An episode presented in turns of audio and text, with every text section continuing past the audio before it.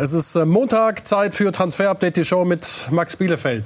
Moin Max. Hi. Grüß dich. Es passieren noch wundersame Dinge. Die UEFA hat äh, Regeln, die sie plötzlich anfängt anzuwenden und zieht Manchester City, also auch mal im großen Verein, mit der Financial Fair Play Keule mal plötzlich einen über den Dates. War schon eine krasse Meldung am Freitag, oder?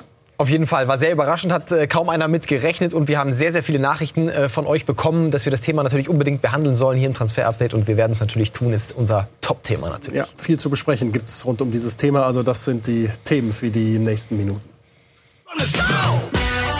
Heute im Transfer-Update die Show. Die Citizens müssen zittern. Eine Sperre auf europäischer Ebene hätte weitreichende Konsequenzen. Genau dort kehrt Monsieur Tuchel jetzt zurück ins alte Wohnzimmer. Und Bukayo Saka, das Arsenal-Juwel weckt bayerische Begehrlichkeiten. Das und mehr jetzt in Transfer Update, die Show. Bukayo Saka später, jetzt erstmal die Top News.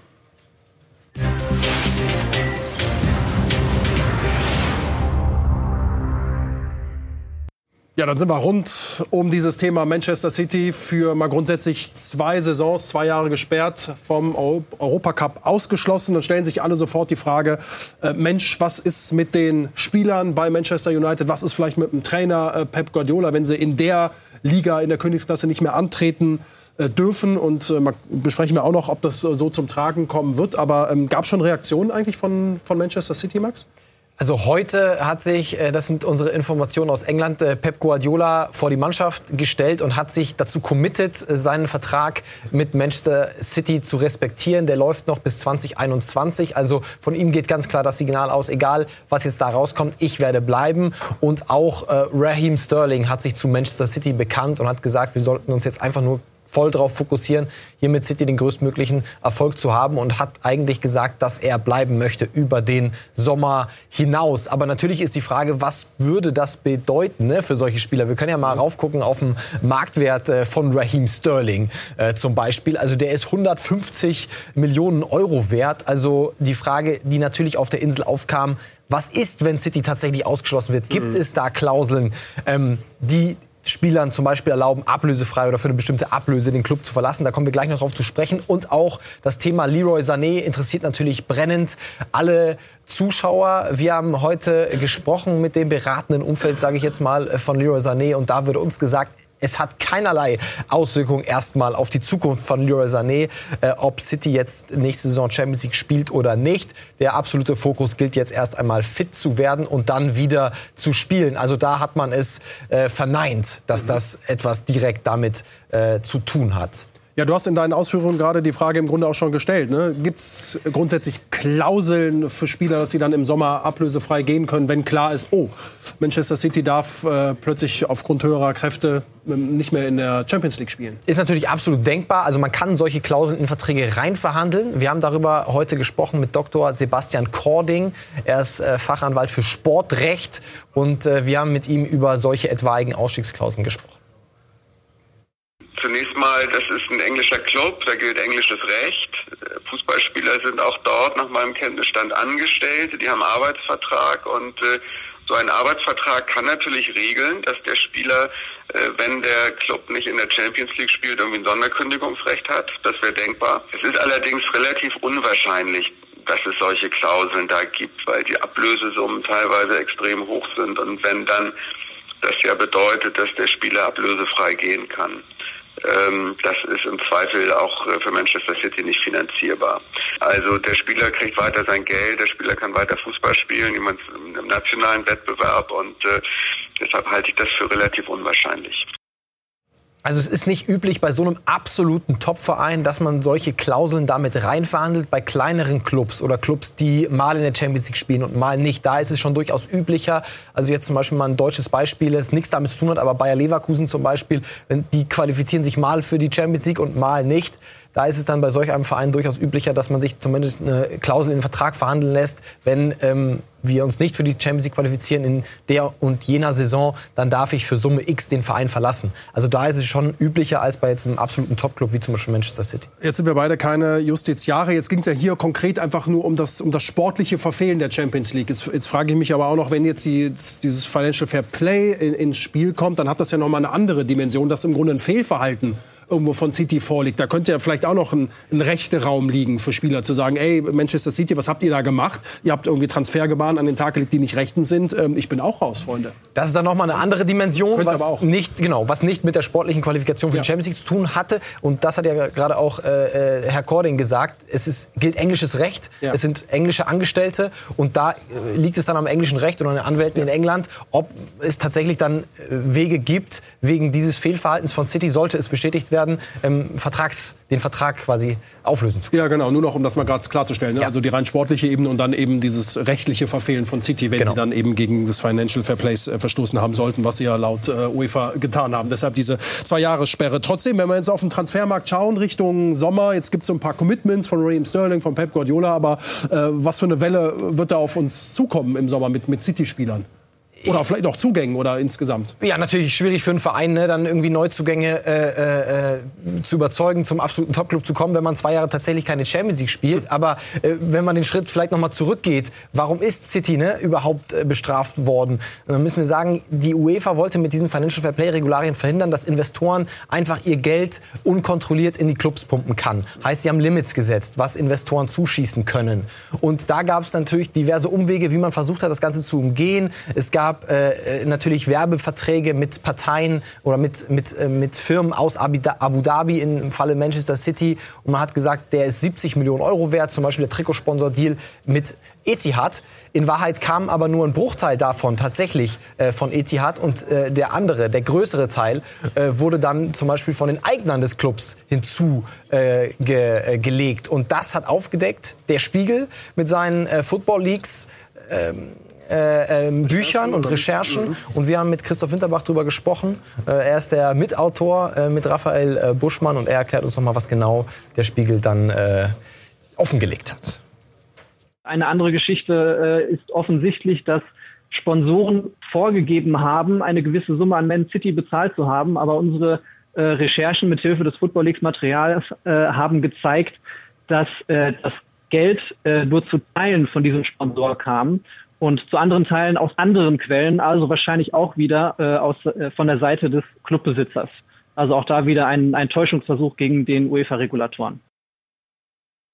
Also nochmal, Fakt ist, ähm, City ist raus für zwei Jahre aus der Champions League, zumindest das das Urteil der UEFA. Die Frage ist, was macht City jetzt? Haben Sie schon angekündigt, Sie werden vor den Internationalen Sportgerichtshof ziehen, vor den Kass. Ähm, das ist quasi der nächste Schritt, die nächste Instanz, das Sportgericht, das höchste Sportgericht. Da wird dann eine Entscheidung äh, gefällt werden. Und genau darüber, über diesen Kass, haben wir auch mit äh, Dr. Sebastian Kording gesprochen. Und äh, seine Meinung dazu hören wir jetzt. Die UEFA sozusagen als äh, die Organisation, die diese Regularien äh, aufstellt, ist ja kein neutraler Dritter.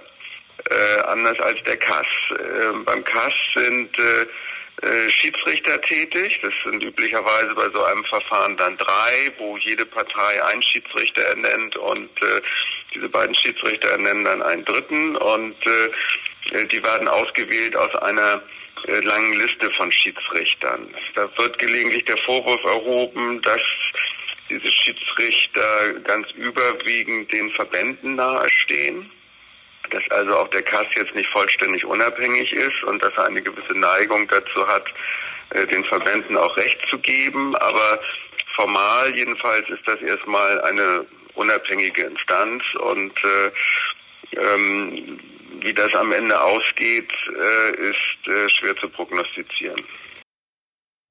Also der Schritt vor den Internationalen Sportgerichtshof äh, Kass wird kommen von Manchester City. Dann werden die etwas entscheiden vom Kass. So richtig, da hast du schon mal gesagt, weggehen vom Urteil der UEFA werden sie wahrscheinlich nicht, kann man, das so, kann man das so sagen schon, etwas eingrenzen? Also sie werden nur feststellen, ob ein wirklich ein Verstoß von Manchester City gegen diese Regularien mhm. ähm, vorliegt. Sie werden nicht feststellen, ob etwa das Financial Fair Play gegen europäisches Wettbewerbsrecht verstößt. Also diese Grundsatzfrage, um, des, um die es Manchester City auch geht, die wird der Kass nicht klären, sondern der Kass wird nur jetzt letztinstanzlich erstmal äh, vor der Sportgerichtsbarkeit klären, ob es diesen Vorstoß tatsächlich gibt oder nicht. Okay, und dann äh, wird der Kass XY entscheiden und dann, was macht City dann? dann gehe ich schwer davon aus, weil der Kass wird eben diese Entscheidung nicht grundsätzlich über den Haufen werfen. Vielleicht wird er hier und da ein paar Anpassungen vornehmen. Mhm. 10 Millionen Strafe weniger, äh, ein Jahr weniger, wenn es super gut läuft für City, Champions League Ausschluss. Aber City wird dann noch mal von anderes Gericht gehen. Schweizer Bundesgerichtshof ist dann eigentlich der nächste Schritt, der oft gewählt wird nach dem Kass. Nur das Schweizer Bundesgericht soll das wirklich ähm, klären, ob europäisches Wettbewerbsrecht äh, dagegen verstoßen wurde. Glaube ich nicht. Deswegen könnte es auch sein, dass man vor den Europäischen Gerichtshof, vor den EuGH zieht, Manchester City, und da eben klären lässt, ob ähm, Verstöße gegen Wettbewerbsrecht vorliegen oder nicht. Und da geht es dann wirklich darum, Manchester City gegen die UEFA und sind die kompletten Financial Fair Play Regularien gegen Wettbewerbsrecht oder nicht. Und da geht es auch für die UEFA um sehr, sehr viel, um die gesamte Governance der UEFA, um die gesamten Regularien. Und das ist wirklich ein offener Krieg zwischen äh, einem sehr, sehr mächtigen Club und dem Europäischen Fußballverband. Ja, Wahnsinn. Um das vielleicht noch einmal runterzubrechen. Also wir reden hier über ein fußballinternes Gesetz, aufgestellt von der UEFA, ne? Financial Fair Play kann man sagen. Und auf der anderen Seite ähm, ja, europäisches Allgemeinrecht, Wettbewerbsrecht, was da aufeinander prallt vielleicht oder was City probiert gegeneinander auszuspielen. Und es wurde noch nie geprüft, ob diese Financial Fair Play Regularien tatsächlich konform sind mit europäischem Recht. Sondern die UEFA hat das eingeführt. Es gibt so eine, Ab äh, eine, eine Erklärung gemeinsam mit der Europäischen Kommission, die aber nicht rechtsbindend ist. Ja? Also es wurde noch nie geprüft, ob das wirklich ähm, äh, ja, äh, gegen Recht verstößt oder nicht. Und das wird jetzt ganz spannend. Ja, massiv spannender Fall, ob das Financial Fair Play dann standhalten kann ja. mit dem europäischen Wettbewerbsrecht. Und äh, wie sieht denn jetzt konkret die Möglichkeit aus, dass äh, Manchester City trotzdem nächstes Jahr noch Champions League spielt? Ja, es ist nicht, un, nicht ausgeschlossen, dass City tatsächlich nächstes Jahr noch Champions League äh, spielt. Denn auch darüber haben wir mit Sebastian Kording äh, gesprochen. Wenn sie in Berufung gehen, jetzt vor dem Kass und eine Entscheidung nicht vor der nächsten Saison gefällt wird, dann sieht es gut aus. Diese Entscheidung sozusagen, die ist ja quasi nicht, äh, nicht rechtswirksam bisher, weil sie angefochten ist. Das heißt, wenn jetzt der Kass ähm, nicht äh, bis zum Beginn der nächsten Champions League-Saison eine Entscheidung getroffen hat, dann gilt diese Sanktion noch nicht. Das heißt, dann würden die mitspielen. Äh, wenn dann diese Entscheidung am Ende dann bestätigt wird, dann wäre es so, dass dann wohl in den beiden darauffolgenden Saisons dann diese Sperre gelten würde. Also dann würde sich das Ganze um ein Jahr nach hinten verschieben. Also ausgeschlossen ist es nicht, dass äh, City dann nächstes Jahr Champions League spielt, hat dann was mit, mit Timing letztendlich zu tun ne? und äh, ja. einem gewissen Zeitpunkt. Jetzt, äh, ich habe es eingangs erwähnt, ne? die UEFA ähm, verrückt äh, wendet plötzlich Regeln an, die sie haben. Ähm, heißt dieses Financial Fair Play. Jetzt machen sie mal einen Großkopf hatten irgendwie klein und sagen City, ihr seid zwei Jahre raus. Warum geben die plötzlich Vollgas bei der UEFA? Ja, es, äh, es gibt natürlich einen anderen Präsidenten als derjenige, der es mit eingeführt hat. Michel Platini war es ja damals. Auch Gianni Infantino, der mittlerweile FIFA-Präsident ist, äh, war eigentlich äh, das Mind, das Brain hinter dem Financial Fair Play. Mhm. Die sind beide nicht mehr da. Und Alexander Ceferin, der aktuelle Präsident, hat immer schon gesagt, dass er das eigentlich sehr, sehr ernst nimmt. Das ist ein Gegenspieler von, von Platini, äh, ja, von, von, genau. von ähm, Infantino auch, ne? Genau, ganz klar, ganz klar. Mittlerweile natürlich auch UEFA und FIFA sind sie nicht mehr grün. Und es gab natürlich die eine oder das eine oder andere Timing ist Frage auch jetzt, der Brexit ist vollzogen und sagen wir mal so, die Engländer haben in der Europäischen Kommission oder in den gesamten europäischen Organen nicht mehr so die große Lobbykraft, wie sie sie mal hatten. Und deswegen natürlich auch eine Timing-Frage, ähm, die wir uns ganz gut vorstellen können, dass das natürlich auch eine Rolle gespielt hat, ohne dass das jetzt bestätigt wurde natürlich von der UEFA. Ja, wir sehen aber, was da äh, alles äh, dranhängt an so einem Thema. Also extrem spannend. Grundsätzlich jetzt dieses ähm, Urteil, was bedeutet das auch, wenn wir mal auch davon ausgehen, dass es jetzt eine Strafe gibt für City, dass sie tatsächlich nicht äh, Champions League spielen werden, wie, für wie lange auch immer, äh, für die Zukunft des Financial Fairplays, dass das jetzt auch mal durchgeht? Ja, ist ein Warnschuss für alle anderen, natürlich auch für Paris Saint-Germain, die auch noch nicht komplett durch sind. Es gibt zwar aktuell keine Untersuchungen dagegen, aber die ähm, wenden ein sehr, sehr ähnliches Modell an mit ihren ganzen Sponsorenbeziehungen aus Katar, in dem Fall nicht aus Abu Dhabi. Aber natürlich ist das ein Warnschuss ähm, für alle anderen und äh, man wird sehen, wie es jetzt weitergeht und vor allem, wie es mit dem Financial Fair Play auch in den nächsten Jahren weitergeht, wenn tatsächlich Manchester City dagegen auf europäischem Niveau klagt. Also dieser bislang etwas zahnlose Tiger hat, äh, hat Zähne bekommen. Zähne bekommen. Ne? Es ja. wird äh, spannend bleiben mit allem, was da dranhängt.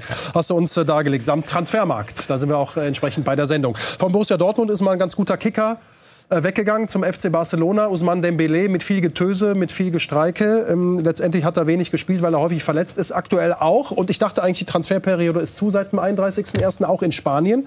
Jetzt gibt es ähm, die Meldung, die Infos, dass Barca drauf und dran ist, trotzdem, jetzt haben wir Mitte Februar, einen Spieler zu verpflichten. Ja. Wie geht das? 17.02. und trotzdem wird der FC Barcelona einen Spieler verpflichten. Äh, Dusman Dembele, du hast angesprochen, er ist verletzt. Er fällt über fünf Monate aus. Und wenn das der Fall ist, dann kann der FC Barcelona, können spanische Clubs zur La Liga gehen und einreichen ein medizinisches Attest, dass dieser Spieler eben für über fünf Monate fehlen wird. Und dieses Attest wurde eingereicht. Es gab grünes Licht von der Liga. Heißt, der FC Barcelona darf einen spanischen Spieler für die Primera Division noch verpflichten. Und wir haben darüber gesprochen mit Sergi Sole von der Mundo Deportivo. Und er zählt uns mal die Kandidaten auf. Barça ist an einigen Spielern interessiert, aber das Problem ist, dass sie nicht viel Geld zur Verfügung steht. Momentan ist der Top-Kandidat nach unseren Infos Martin Braithwaite von Leganes, der auch mal in der Premier League bei Middlesbrough gespielt hat. Auch Angel von Getafe oder Lucas Perez sind Kandidaten. William José von Sociedad dagegen ist einfach zu teuer. Der Neue wird nur in der Liga spielberechtigt sein, nicht etwa in der Champions League. Die Idee ist natürlich, Griezmann, Messi und Ansu Fati in ein paar Ligaspielen eine Verschnaufpause zu gönnen, die nicht jedes Spiel bis zum Sommer absolvieren können. Jo, also die Kandidaten haben wir jetzt gehört im Schnelldurchlauf von äh, Sergi und wir wollen mal auf den Top-Kandidaten schauen, auf Martin Braithwaite, ein äh, Däne in äh, den Diensten von Leganes. 10 Millionen Euro ist sein Marktwert und du siehst schon, Noah, wir sind nicht in einem ganz, ganz hohen Barca-Regal, ne, wo wir eigentlich... Boateng oder was? Sie jetzt ja, eigentlich wurde man ja, hat man im Winter gesagt, man will keinen neuen Fall äh, Boateng, aber es hat sich jetzt so ein bisschen gewandelt, weil man ja keinen Suarez-Ersatz sucht, der auch verletzt ist, sondern jetzt eben die Not noch größer ist und mit Dembele der nächste langfristig ausfällt und man jetzt eben weder das Geld hat, noch eben Spieler nominieren darf, die dann auch für die Champions League spielen. Also die Ansprüche sind auch runtergefahren worden. Also Martin Braithwaite, er ist vielseitig einsetzbar vorne und er soll dann eben Messi und Fati und Griezmann ein bisschen Verschnaufpausen gönnen. Das ein Kandidat und wir haben äh, Sergi auch gerade gehört. Wir gehen noch mal kurz zwei andere durch. Sollte das nicht klappen, dann könnte Lucas Perez ein Kandidat sein. Er war ja auch ein Ex-Premier League-Spieler beim FC Arsenal.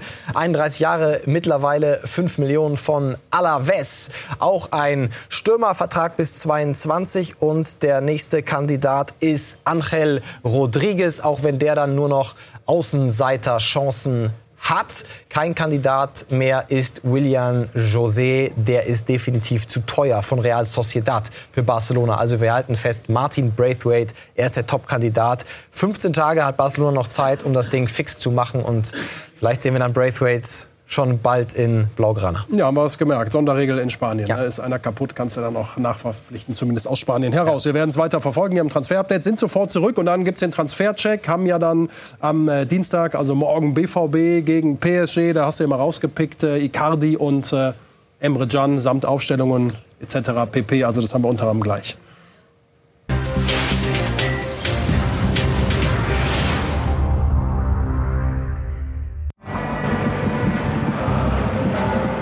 Mein erstes Heimspiel als Trainer war wirklich so, dass ich die ersten 15 Minuten fast nicht coachen konnte. Also es war so viel Energie. Es hat mir, mir eine große Bewunderung auch für meine Spieler dann abgenötigt oder, oder ähm, mir klar gemacht, wie stressresistent oder wie, wie in, welcher, in welcher Gemütsverfassung die eigentlich spielen. Also die, die, die Jungs, die für, für den BVB spielen, die Jungs, die für PSG spielen, auf so einer Bühne, die wollen diese Bühne und die wollen dieses Rampenlicht, weil du brauchst eine gewisse Konstitution, um da zu bestehen, um da überhaupt noch frei zu sein und sich gut zu fühlen.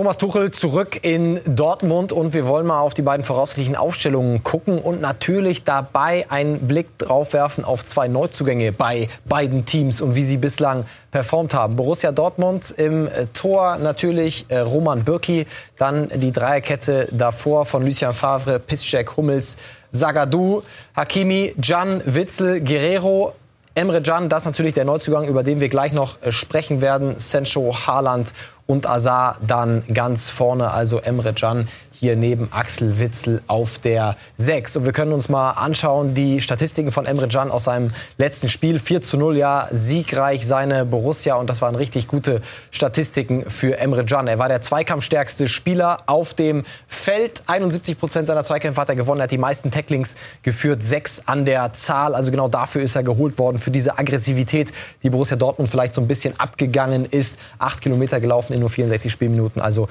richtig gute Zahlen bislang für Emre beim BVB. Und dann machen wir weiter mit den äh, Gästen aus Paris. Und auch da Kayla Navas im Tor, dann die Viererkette Meunier, Silva, Kimpembe, Bernat, Di Maria, Marquinhos, Verratti, Neymar und Mbappé und Icardi. Ganz vorne Icardi ja auch ein Sommerneuzugang und der macht sich richtig gut, muss man sagen, im Star-Ensemble von Thomas Tuchel. Auch da können wir mal auf seine Zahlen schauen. Er ist der Stürmer mit der besten Chancenverwertung bei Paris Saint-Germain. 40 Prozent an der Zahl, Großchancen noch besser, 57 Prozent sind da seine Quote und 19 Tore für Thomas Tuchel. Also richtig gut, auch wenn es zuletzt so ein kleines bisschen Ladehemmung gab. Aber Daumen nach oben für den Transfer von Mauro Icardi. So viel können wir sagen. Und dann kommen wir zu unserem nächsten Thema und zwar zu Hakim Ziyech. Der ist zum FC Chelsea gewechselt und zwar von Ajax Amsterdam, aber jetzt noch nicht. Nicht so wie beim FC Barcelona, sondern erst im Sommer für 40 Millionen Euro. Und das ist ein richtig guter Deal für die Blues. 40 Millionen Euro zahlen sie und sein Marktwert, der beträgt so rund 70 Millionen Euro. Also sie haben einen richtigen Schnapper gemacht, wenn man so will. Sein Marktwert geht stetig nach oben. Also Hakim Ziyech jetzt beim FC Chelsea. Und wir können mal auf seine Statistiken gucken. Er ist ein absoluter Dauerbrenner bei Ajax Amsterdam. 18 Assists, 9 Tore in 31 Spielen, das sind absolute Top-Zahlen. Und wenn wir auf seine Karriere bei Ajax schauen, dann sehen wir, er ist kein One-Hit-Wonder, sondern ist sehr konstant in seinen Leistungen. 42 Pflichtspiele in der ersten Saison, 39, 49 und 31. Also er ist so gut wie nie verletzt, nie lange verletzt und seine Scorerpunkte auch sehr konstant. Letzte Saison bis ins Halbfinale der Champions League gekommen, 41 da, sicherlich seine beste Saison. Also Hakim Ziyech zum FC Chelsea. Wir freuen uns auf ihn im Sommer. Und jetzt machen wir weiter mit unseren jungen Wilden, wie immer, zum Abschluss der Sendung.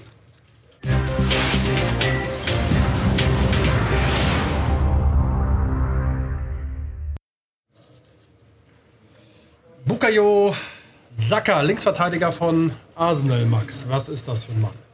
Ein sehr, sehr interessanter äh, Spieler, sonst hätten wir ihn nicht bei uns im Scouting Report. Und es gab jetzt zuletzt auch äh, Berichte darüber, dass die Bayern Interesse an ihm äh, haben sollen. Ähm, wir haben uns natürlich auch bei seinem Berater umgehört. Ist übrigens dasselbe wie auch Jaden Sancho. Der hat uns gesagt, es gibt keine Gespräche mit dem FC Bayern zum aktuellen Zeitpunkt. Wer ist Bukayo Saka? Ein Linksverteidiger, eigentlich links außen, aber auch umfunktioniert worden. So ein bisschen wie Alfonso Davis. Wir kommen gleich noch zu den äh, Ähnlichkeiten. 9 Millionen Euro bereits sein Marktwert, stammt aus aus der Jugendschmiede des FC Arsenal und ist der jüngste seit Cesc Fabregas und Theo Walcott äh, bei den Gunners, der debütiert hat. Also durchaus in schöner Gesellschaft. Und er ist der mit acht Assists der Vorlagenstärkste bei den Gunners und der drittschnellste im Kader, sogar noch schneller als Pierre-Emerick Aubameyang, 35,4 km/h seinen Topspeed. Und apropos Fonzie Davis. Wir können mal die beiden Heatmaps miteinander vergleichen von Saka und von Davis. Und wir sehen, sie interpretieren das ganz, ganz ähnlich. Saka sogar jetzt